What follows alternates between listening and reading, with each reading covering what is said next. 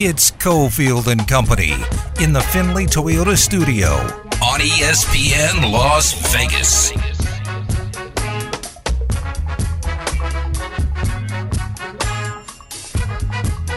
All right, here we go on a Thursday. Cofield and Company. Damon is here as uh, the guy steering the ship and the company. What's going on, buddy? Oh, not much. A fun day. Uh, you know, working some things out here in studio. We we're close. We're getting close. Okay, good. That's good news. Uh, you got your Aces shirt on tonight, so uh, or right now. You going tonight? You change your mind? You're gonna go? Oh no, I'm not going. Ask the hard you, questions. No, no, no. But I'm, Come you know, I'm wearing the shirt in solidarity. You Okay. know, letting everybody know who I'm rooting for. They need to win. They do. I mean, it's not the end of the season if they don't. They're 27 and four, but uh, losing to the Liberty three times in a row, and especially if they get blown off the floor like they did earlier in the week, not good. Although I do think this can, as I said yesterday, turn into a positive. Becky Hammon can use this as a lightning rod, but you would think they'd be max motivated tonight. So we'll get to the Aces a little later on, and we got the game right here on ESPN Las Vegas after Cofield and company with the pregame starting uh, shortly after the show. So lots of football to get to. You know, it's kind of weird. The uh, Raiders are down around L.A. They're in L.A. Uh, you know, Rams joint practice. I didn't see a lot of reports today out of joint practice. It was a little bit strange. Yesterday was super busy. Today, uh, not as much. Uh, we did get some audio though, so we're going to play some Jimmy Garoppolo and some McDaniels, and you know they do have a game coming up over the weekend. But I wanted to start out with some football, kind of along the lines where we started yesterday, and we should be shouting out hometown heroes. And yesterday we gave a little shine to DTR, Dorian Thompson Robinson, who, of course, was a Gorman quarterback, went to UCLA, uh, had a good career. And then, as I pointed out yesterday, Chip Kelly went out and got another quarterback who was probably going to supplant or at least split time at worst, uh, DTR. And then that kid backed out of his commitment, or maybe Kelly told him to bug off, or buzz off. And then DTR has an awesome year for UCLA, and it continues UCLA's kind of steady rise. And the people criticize Chip Kelly the last couple of years. They've been more stout. They run the ball. They've been better. We'll see what they are this year. But DTR had a great year last year, and that ended all that stuff about well, if he goes to the NFL, I mean, he's going to be a wide receiver. No, he wants to play quarterback, and he's got enough believers in the National Football League that it got him drafted, and now he's a backup with the Browns, which is a weird situation. Clearly, for the money, they're paying uh, Deshaun Watson. Watson's going to get every chance. Like, let's not build this up as like some they're going to pull the plug after four games. They've invested two hundred and sixty million dollars in the guy, and I also think he deserves the time. I know everyone gets uncomfortable when you say uh, Deshaun Watson deserves anything. Uh, put all the other, you know, extracurricular activities bordering on illegal uh, to the side. Deshaun Watson needs time. He got he got back last year. He didn't play well. This is the go time now, and he's going to need a little time to um, you know get back to a high level. The problem is, Damon, in that division, there's no easy marks now because I think the Steelers went through their transition year, and it actually turned out to be a pretty good year because they weren't. It wasn't like a three win transition year. So maybe Pickett is ready to go. I don't love Pickett, but um, you know they got through it. We know the Bengals are freaking good. Um, I think Lamar Jackson with a contract and more weapons around him, they're going to be good. And last year they had one of those years where the Ravens, you know, they play it by the book, what we think is the right book, and that is the analytics book. Like you, well, I don't want to say aggressive because I always get yelled at here. Uh, by analytics, what Harbaugh does is actually the safe play. By going against analytics, that would be rolling the dice. But everything That's went the against dumbest thing I've ever heard. Oh, he'll believe me.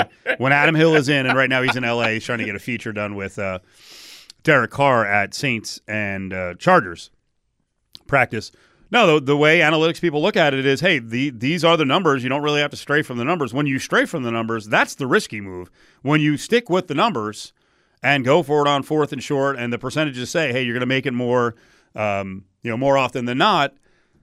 That's the safe move. But anyway, everything backfired last year on Harbaugh a bunch of times. It just didn't work out. Execution wasn't there. Play calling wasn't there. And what it's set up now is a division where I think we all believe the Browns are pretty solid.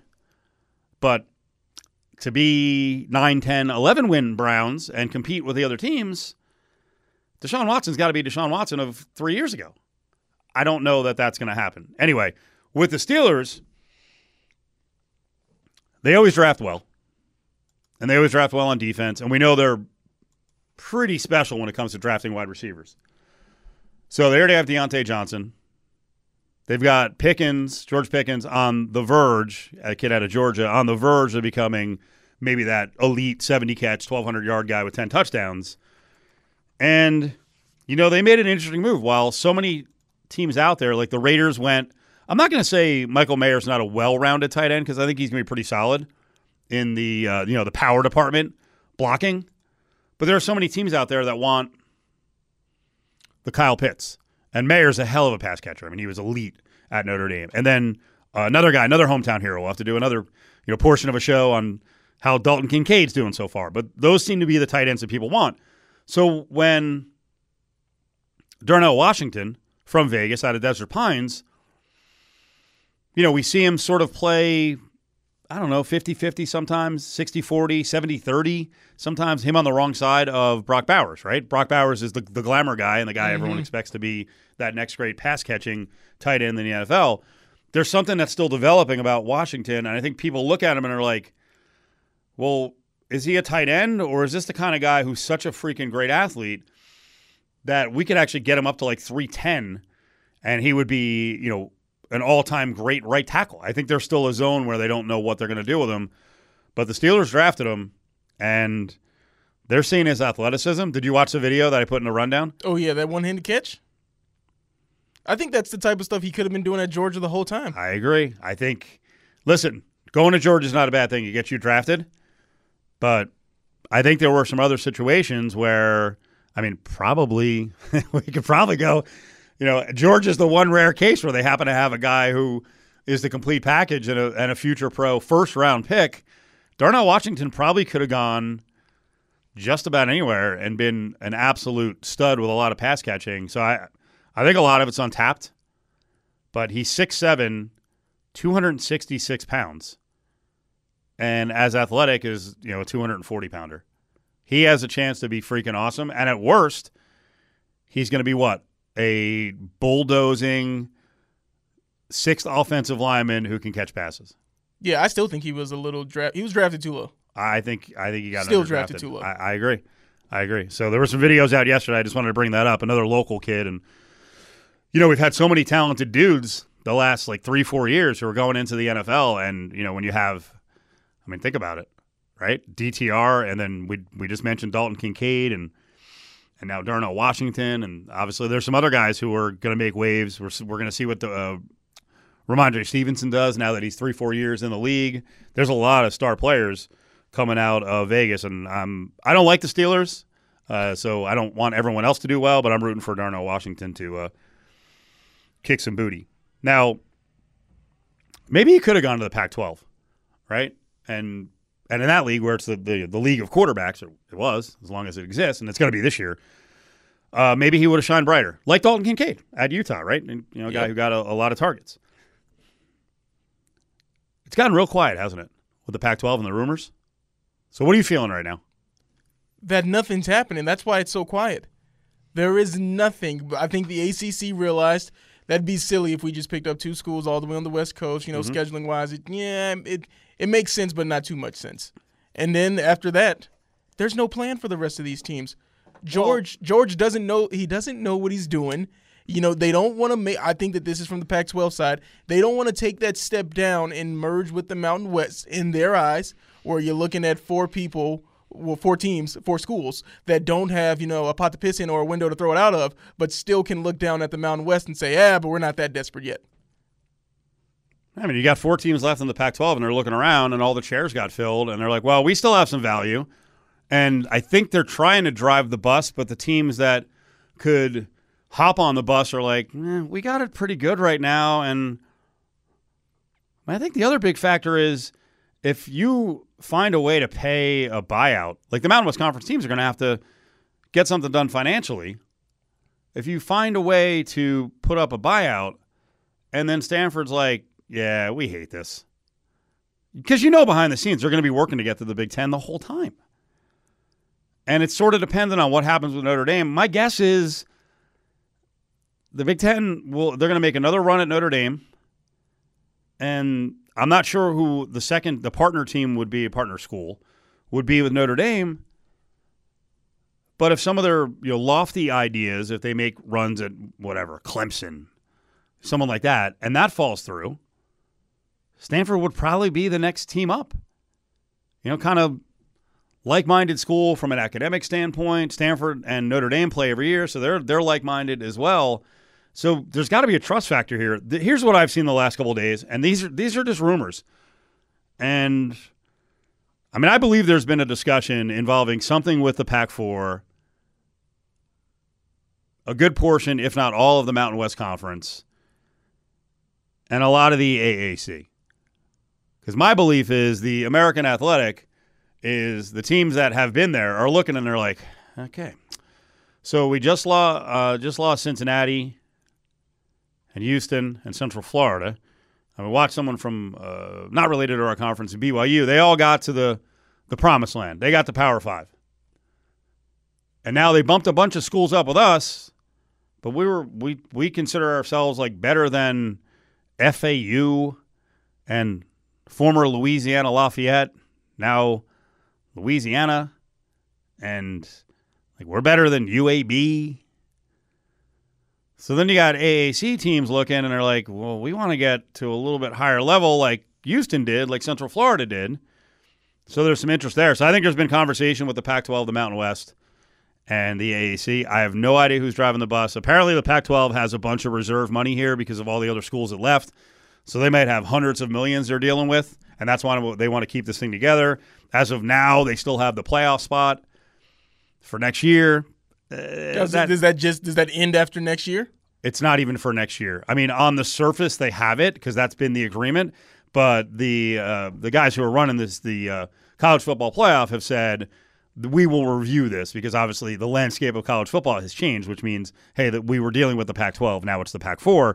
So not even that's guaranteed. And then the interesting thing here is where UNLV falls is another massive conference reorganization going to result in UNLV in what could be sort of a final Power Five conference, or will they be left out? And to be left out, I think, is a real slap in the face with all the improvements the school has made in terms of facilities and investing in the programs, investing in coaches. You know, Barry Odom's making you know a lot more than Tony Sanchez did, and a good amount more than Arroyo did. And the staff has paid better. You know, they've invested money in in basketball, and you know, you can bet the second that they make the tournament, Running Rebels make the tournament, and they're winning 24 games, they're to have to reinvest in that. So there's been more of a commitment. This was one of the again, these are just rumors are unfounded, just stuff people throw out. They might have one source who's involved, someone, you know, six spots down the line. The latest Pac 12 idea could be Stanford, Cal, Washington State, Oregon State, Memphis, SMU, South Florida, and Tulane. Boise State this is the Mountain West. Just taking four teams, not a merger. Boise State, Colorado State, San Diego State, and UNLV. Okay. But I've also seen models where it's those three schools without UNLV and Fresno State is in there. Yeah, that that's that just doesn't sound like a good football conference because we know that football. Well, the one I just read, uh, yeah. one I just read you. That's definitely you're not going to keep your Power Five status with that conference. It's a mix of. I think every school in the group, I'll say except Tulane, has a good investment in their football program. Cal is a little bit of a weird deal because they're so in debt, but they're they're trying. But unfortunately, they spent on facilities, and now they're like 200 mil in the hole on the redesign of their stadium. Um, you can see where Tulane's a match because a lot of these schools are above average ac- academic institutions. They're not all in that class. But then I, you know, I sent you over another one, which was the Pac-16, and UNLV is nowhere to be found. It's a giant West and a giant East, and most of the East is all AAC teams, and then the West would be Stanford, Washington State, North Texas and UTSA would ha- somehow make it in. Cal, Boise State, San Diego State, CSU, and Stanford. Where'd you find this graphic at? I just find these things. Okay, because there's also And it looks official, doesn't it? for yeah for the it's got the audience. Apple logo. It's got the ESPN. Apple logo and ESPN at the bottom. I was like, what is this? And then the other divisions like East Carolina, Florida Atlantic, Rice. I'm like, wait, the the pack eh, actually it's a Pac 18 by the way. They're nine team divisions, so I don't know, man. It's crazy right now. Would this have something to do? Was it Condoleezza Rice and George Bush, SMU, and You- what was you- Con- what was the school that Condoleezza Stanford. Stanford yes, You've read that too, right? yes. That those two have been kind of making some calls and pitching hard on behalf of SMU and Stanford. Yeah, like this is this maybe the Pac 18 could be the Oh, brainchild of those two coming together. It's weird. And I, I think I skipped over Tulane. Tulane's in there too. So, yeah. Yeah, it's all for grabs now. It's all for grabs now. Um, I want to get to some Raiders sound here in a couple of minutes because we heard from Josh McDaniels today. We heard from Jimmy G. But before that, one of my favorite characters on social media is this big fella named Joe Morley, who's a big Raiders fan, and he's like he's figured out how to use TikTok, and frankly, better than I can. Um, and he's he's making videos all the time, and he's not like he's not a traditional broadcaster, but there's an enthusiasm, and he got all jacked up over the whole Maxx Crosby, Cam Akers thing, where Akers and Crosby got into it, and then Crosby kind of made a definitive statement about, hey, you know, it was time to get the team fired up, and he got what he got. So here's Joe Morley, TikTok Raiders star, firing on this and uh, getting into Cam Akers. Cam Akers, Maxx Crosby's not messing around this year. Cam Akers found out today during joint practice. Cam Akers took offense to Maxx Crosby trying to knock the ball out of his hand, and he didn't like that. So he came after Maxx Crosby, and punches were thrown. Cam Akers was thrown out of practice. Maxx Crosby was set down, but don't mess with Maxx Crosby. Here's what he had to say about it. I'm just doing what I do. Uh, he didn't like that, so you know, he got what he got. It is what it is. Crosby's on a mission this year. Cam Akers, you better learn how to fight because with that offensive line, you're going to be getting hit a lot this season. Yeah! Big Joe! I like the passion. Don't be jealous. Don't be jealous. Just because he mastered TikTok and he's got the time. He had his, his head on the shot. He had got the video. It was good production value. So he used CapCut for the video and he recorded himself over it. We're not going to rip on him. We're not uh-uh. doing it. Hey man, if he's got the Raider Nation listening, He does. You know. he's got a good, he's got a good uh, fan base. shout out to him. Uh, he was out in front of Allegiant the other day. The wind was blowing 500 miles an hour. Someone was video, you know, videoing for him. I was going to have the uh, Vast Sound crew. You know, we've got uh, dozens here pulling sound for us. Uh, I was going to have them pull it, but it was a little tough to hear. But yeah, look up Joe Morley, M O R L E Y. Love the guy, big fella, a lot of passion. Don't laugh. Don't laugh. I mean, hey, These are developing stars. These could be future LV sports networkers. uh huh. What happens when he has to say something critical about the team? Um, I, I, I bet you I can find something from last year. I bet you got on him a little bit. Are you saying he's a homer? uh, yeah, and then what happens when he has to worry about his relationship with said team? Hater. Hater. Uh, so the Maxx Crosby thing with Cam Akers, I pushed back a little bit yesterday because really no one else is going to because they all love Maxx Crosby, and I don't dislike him, but um, you know there is a process here going on. You're doing these joint practices because you want to get things done, and when guys start fighting and you have to toss people out, it gets a little counterproductive. So on the way back, I want uh, everyone to hear from Josh McDaniels, and he's going to talk about his relationship with Sean McVay and kind of that cooperation to make sure things are getting done, even though some players are kind of taking it on their own and going, you know what? It's time to fight. It's time to put a lightning rod out there, is it? Now, back to Cofield and Company in the Findlay Toyota studio. on ESPN Las Vegas. All right, rolling on on Thursday. Damon's here. It's Cofield. We're going to talk to Exavier Pope about a couple of things. Big stories the last couple of days with that Michael Oher deal with the blind side, the former Ravens lineman who went to Ole Miss, and the claims on both sides that, well, from Oher's side, that the Tuohy family, who gave over the story to Michael Lewis, and they made that movie, that the Tuohy side held all the money, all the profits, all the benefits away from the kid, who's not a kid anymore. And uh, and then the Tuohy side is like, uh, we didn't really make any money here, so I don't know what you're talking about, and we didn't plan on using the kid. So that's a good legal battle, and there's a lot of depth to that story. So we'll get to that in a few minutes. So I'm guessing I might be the only person. I don't like I don't like to come on the air. I should as a radio guy and be like, I'm the only one saying this because I got the nuts to do it. But I don't do that. Um, but I, I, I do find this the Maxx Crosby thing the other day with Cam Akers. I think is really interesting because everyone is so bought in on Maxx Crosby that pretty much everything he does, yay, Max! Max knows what he's doing. Don't ever question him, right? And it goes back to what we saw now in the quarterback documentary. Like, is Patrick Mahomes a whiny puss for complaining in the game to Crosby? Really, both games. Or maybe Max was doing something that was a little over the line. Like, we can view this objectively, we can analyze it. Most people are not going to do that. And in this thing yesterday, I just thought it was weird for Maxx Crosby to basically admit, like, yeah, I did it on purpose because I wanted to, because uh, the team needed it. And it, like, if you're on the Rams, you're like, what do you mean you needed it? Like, what if you hurt our running back? Why are you getting into fights? We're here to work, bro. Are we pros? But again, you're not going to get you're not going to get any of that from Raider Nation, from Raiders fans. And there's going to be a lot of media people who are just going to see it like Max told it, right? So I was curious to see what McDaniels and McVay were going to say. They didn't really address anything specifically, but what McDaniels did talk about today is how these joint practices work and that he's got a relationship with McVay. So let's listen to this.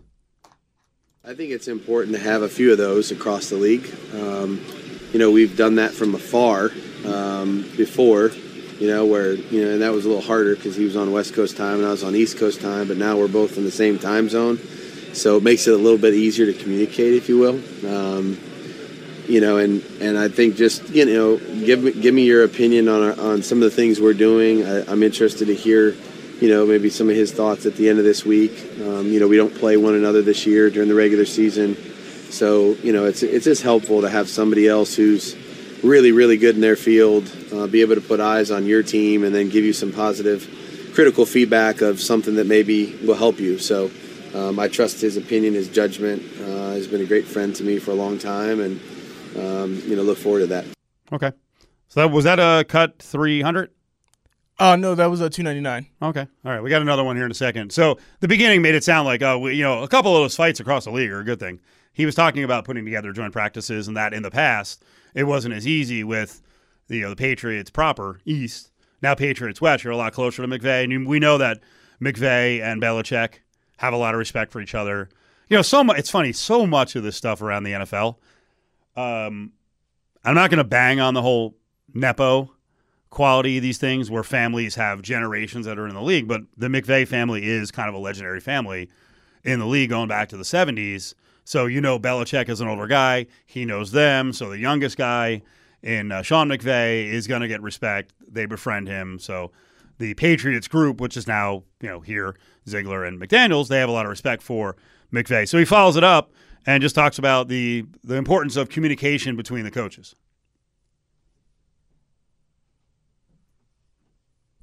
I think that's that's how you do a, a good one. You know what I mean? That's how you can execute it properly. So uh, we spent a lot of time before that, um, you know, speaking to one another about how we wanted it to go and, and and tweaking some things here and there. Spent time last night talking about some different things too. So Sean's a first class uh, man and, and coach, and obviously he's got a great organization here. He runs a you know a really crisp, clean practice, um, and it was great to work with him yesterday. I'm looking forward to it today.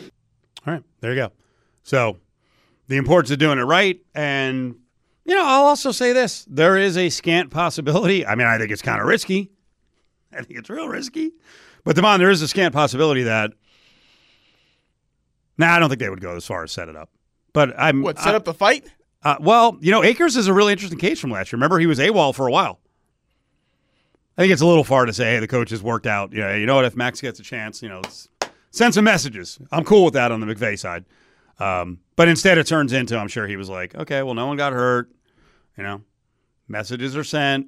I just wonder at a point if uh, it's going over the line where you're like, all right, now it's becoming counterproductive uh, in these practices. So that's why when you think every about fight it. in every fight in camp is counterproductive. Pro Football Talk put out a piece where it's like the NFL. They know that this could this could end badly. Yeah. Why don't they step in and take action now before that happens? Because the coaches don't want them to. Because the coaches don't want him to. coaches would scream bloody murder. I mean, there are times when coaches and and it actually did a couple of years ago when the Raiders and Rams got into it like real heavily. Um, there was some annoyance, I think, on the Rams side, but the coaches see some good in this as long as it doesn't get out of control. They, that's why you see on Hard Knocks every year. I mean, I, I wasn't. Um, Yeah, it was- it Robert was a- Saleh was joking about it this last episode, right? Or was it the first episode? Kind of like this past episode. yeah, like uh, probably need to get into it a little bit. You know, let's not get anyone hurt, but like it gets to a, it gets to a point. Um, Aaron Donald swinging his helmet. that's that's where that talk of the league jumping in. Eh, you know, do the teams police themselves, or like, hey, fellas, now we're seeing Aaron Donald swing his helmet. Now you've lost control. But the coaches, the coaches want this. It's funny out at, at UNLV practice today.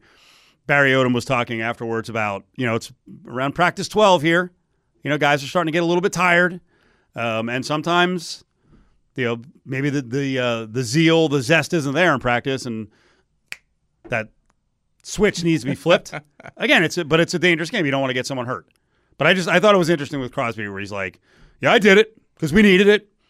Tough luck." Uh, by the way, Cam Akers came back. You saw that tweet Yeah, I saw his tweet. uh, and was like, "You did what? Like, I can someone point out what you did to me? Like, I don't I don't get it."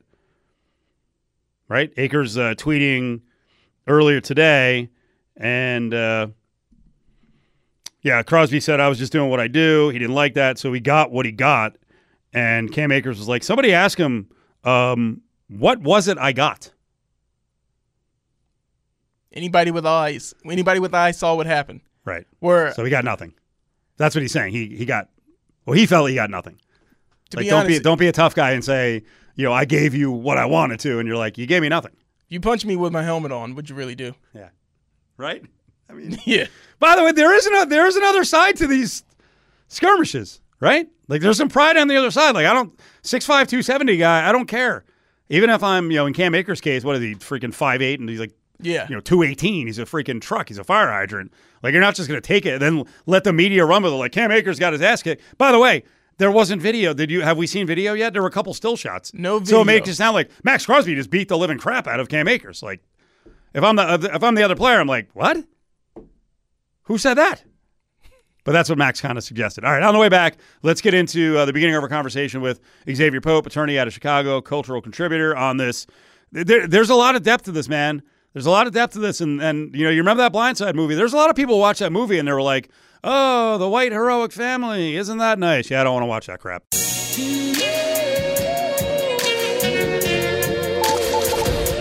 Lawyer, host of Suit Up News, legal and cultural contributor Exavier Pope is live on Cofield and Company. All right, much to get into today on Thursday. Damon is here. It's Cofield. Exavier is in Chicago. What's up, buddy?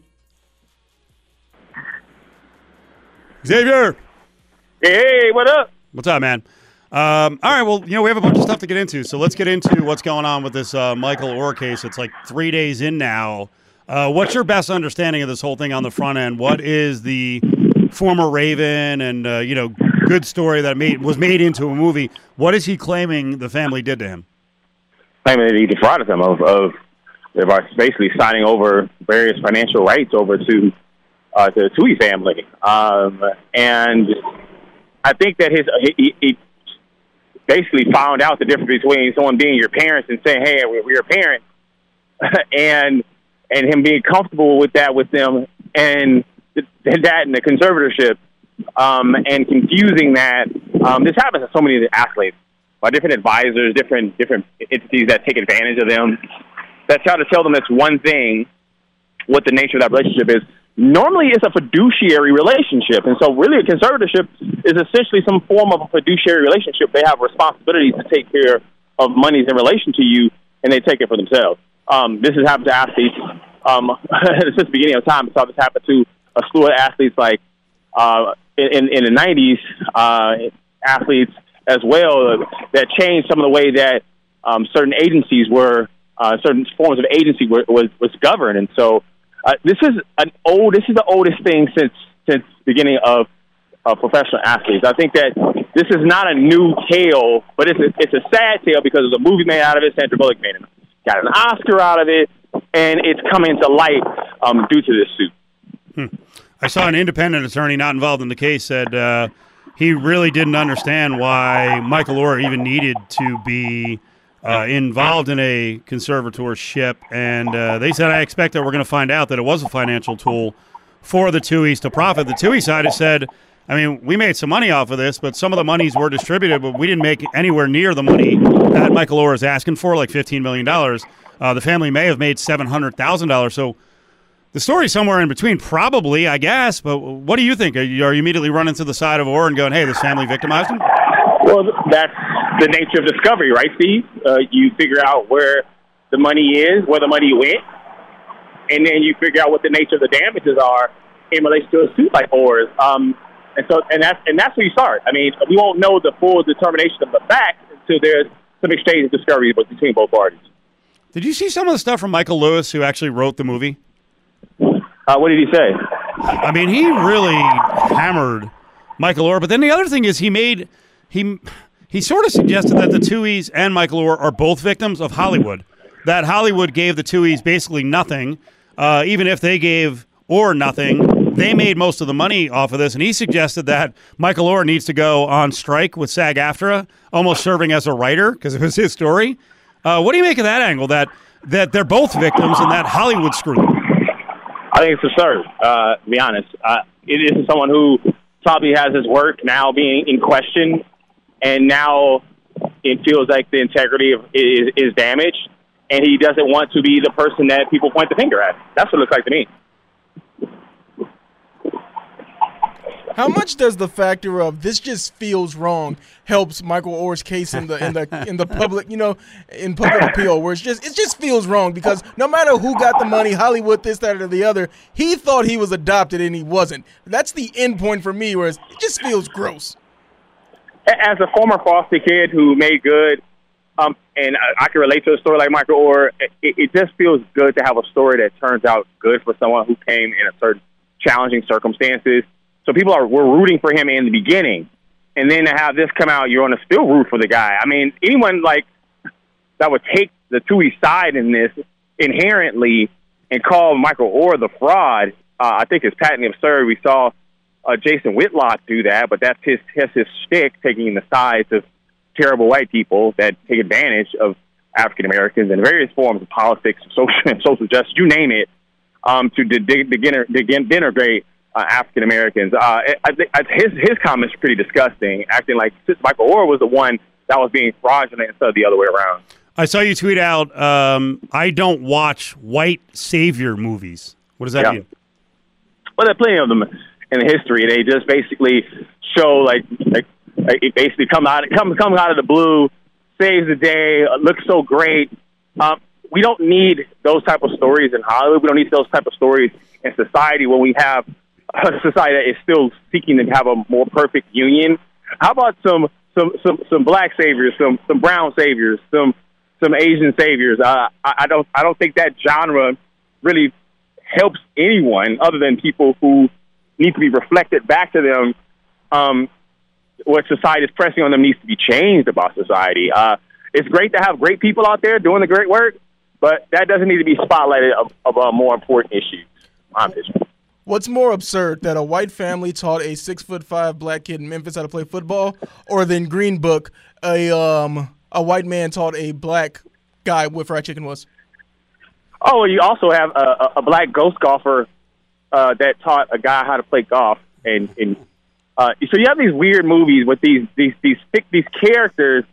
Uh, yeah, but I think that also Oher knew how to play football. He was playing football already, and that family had the connection to Ole Miss and and pushing through the system. This is basically this is some kind of weird, strange booster format. So I wonder how it would look now in the era of NIL, um, and and how how college athletes are now taking advantage of their own financial futures. How would a Michael Oher story play out in 2023? I wanted to follow up on the Eric Bieniemy story. And we're talking to Exavier Pope, cultural contributor to Cofield and Company, attorney out of Chicago. Um, I saw some sports talkers who had always, you know, kind of railed against the Bieniemy isn't an NFL head coach because of racism. They they jumped on this one and they're like, "See, I told you." It wasn't because he's black that he's not a head coach. It's because he's abrasive. And Ron Rivera and the players just confirmed it. I told you. Those same fans get excited when they get quote unquote an old school coach that yells at players, grabs their helmets, hmm. and believes in the type of hazing by Pat Fitzgerald. Right. But it turns around, you see a, a black coach doing something that they would normally love, and then now he now he plays into these negative stereotypes about black violence and criminality and and and being ye- yelling and dangerous. I, I I think that was just such a weird thing, but par for the course a lot of the hypocrites out there. Uh, yeah, I can't. I still don't know if Ron Rivera just made a mistake. He's done it before. He's said a little too much to the media, or maybe there's something deeper here. And you know, Rivera, uh, I don't know, feels threatened. Never wanted Bieniemy. Uh, you know, it's Del Rio and and uh, Rivera against Bieniemy. Maybe he sees Bieniemy as coach in waiting. I'm not sure. It's a it's a weird vibe. Um, do me a favor, Exavier. Stay on hold, and we're going to talk about Sage Steele. Who is a uh, champion of First Amendment rights? So we're going to address her leaving ESPN on the way back. Now, back to Cofield and Company in the Findlay Toyota studio on ESPN Las Vegas. All right, rolling on with Exavier Pope here on a Thursday. He is in Chicago. He is one of our legal insiders. All right, Exavier, I know people had a lot of strong feelings on Sage Steele. Um, you know, you remember going back to COVID, Sage Steele felt very uncomfortable, kind of getting squashed by ESPN on some fronts, and they came up with a settlement. She moved on, and then I think she kind of stirred things up, and she knew what she was doing by saying, I'm parting ways with ESPN, and I'm going to land somewhere where I can exercise my uh, First Amendment rights. And, you know, a lot of people reacted to that. What was she talking about? Uh, I think that she just basically confused the constitutional right of uh, the First Amendment, the right to free, uh, speech, uh, but that, that regulates government restraint of free, free speech, uh, with the private right, that's a constitutional right to contract, which is a private right. So I think a lot of people called her out on that. And the, this this uh, giant contingency. It started with Elon Musk, you know, saying, "Hey," you know, and people criticizing social media and all this different and saying, "Hey, I have my right to free speech." And these are the same people that were on the complete other side of this when Colin Kaepernick got bumped out of league by the National Football League. They're, they're saying, "Oh, the NFL can kick you out. The team can do what they want." So you understand the right. You only you only understand the right when it relates to something that you agree with, and you can misconstrue facts and everything in order to fit that narrative. And that's what Sage Steele did. Well, that's interesting. I hadn't thought of that about how she felt about Kaepernick versus how she felt as kind of the Kaepernick character in the ESPN situation, or at least she she she In her mind. in her mind, yeah. Mm-hmm. In her Um, mind.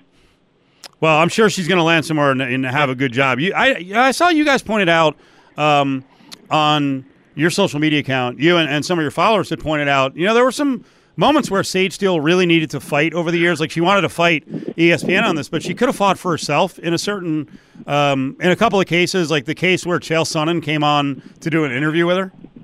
It was gross. I mean, they were talking about something completely unrelated to what happened. And in the middle of the interview, he stops and asks, Can he touch her hair? Instead of saying, No way, like a mean black woman would, would do, leans in, let her touch her hair like a pet, then remark on her hair being soft and that it was real to intimate that other black women may not, not necessarily have soft hair or real hair. It was disgusting. It was a racist. And the fact that Sage Steele leaned into that and her response was random um, showed where she is in terms of being a pet for the type of politics that she supports.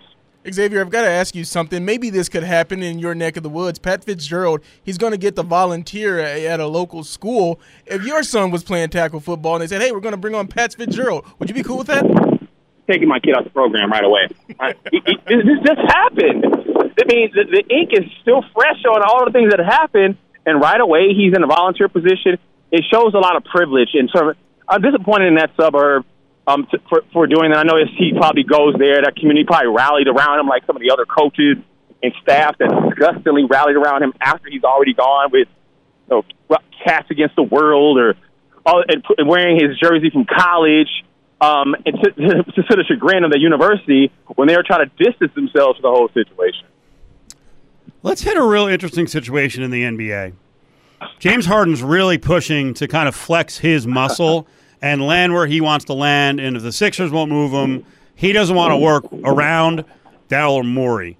Is he doing the right thing? Could this backfire on him? Or maybe nothing can backfire on someone who's made as much money as he has in the NBA. And by the way, he was one of the early investors like Kobe Bryant in body armor. My guess is James Harden, unless I mean, unless he's managed it poorly, has got to be worth north of like two hundred and fifty million dollars. I mean, isn't that the ultimate position to be in? Like, I, you know what, I'm going to play where I want to play and play for who I want to play for or around, or I'll just walk. Yeah, James Harden looks like he gives zero f's um, about the situation. He's very he's, he's he's he's invested his money wisely. He's done well financially. Um, the guy, I don't think he's necessarily chasing a championship. He's on the downside of his career right now. Maybe give you a couple of flashes great games here or there. Um, but he can do whatever he wants. But once you get called a liar, get brand, that's one of the worst insults you can really give to someone. I think he just went for the jugular. I, I, I need to go to another level and call Daryl Morey a liar because that's going to carry around with Daryl Morey. Morey, other players that have any disputes with him. Guess what's going to come up? Daryl Morey's a liar. Exavier Pope. What do you got, Devon? No, no, I was just laughing at uh, Daryl Morey's a liar. I wanted to go to the uh, all the top three quarterbacks in the draft, where it looks like all three of them they're going to be starting. Steve disagrees with starting the rookie quarterbacks so early. Do you think that it's a good decision that all three of these young quarterbacks start week one?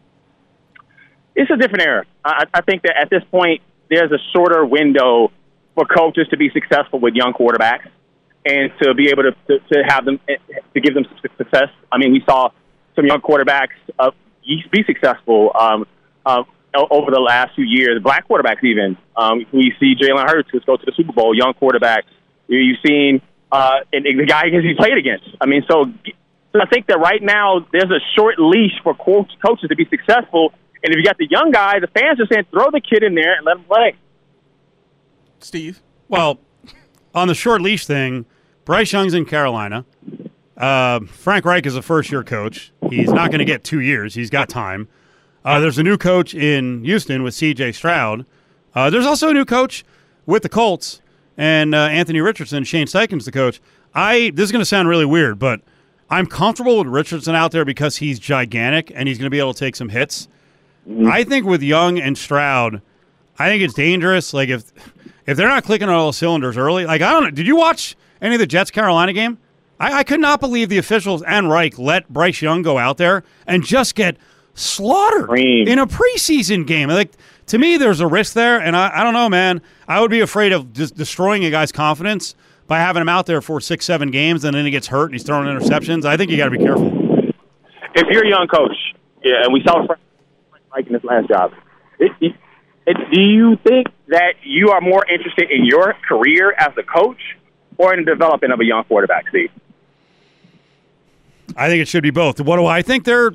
I guess it depends on the situation. I assume all three coaches are pretty safe for five years, but maybe I'm a fool. there you go. not not not for long in 2023, Steve. Yeah. Well, you know, the crazy one, as I said, uh, Anthony Richardson is the one I would trust playing early on for uh, safety. And by the way, Exavier, we're up against it. I appreciate it. Thank you. Love you guys. Yeah, Shane Steichen is the one guy who may feel a little pressure to like freaking get this going because Jim Irsay is a lunatic, and Jim Irsay could make a commitment to you, you know, one year and then freaking less than 36 months later go, I'm out, you're fired.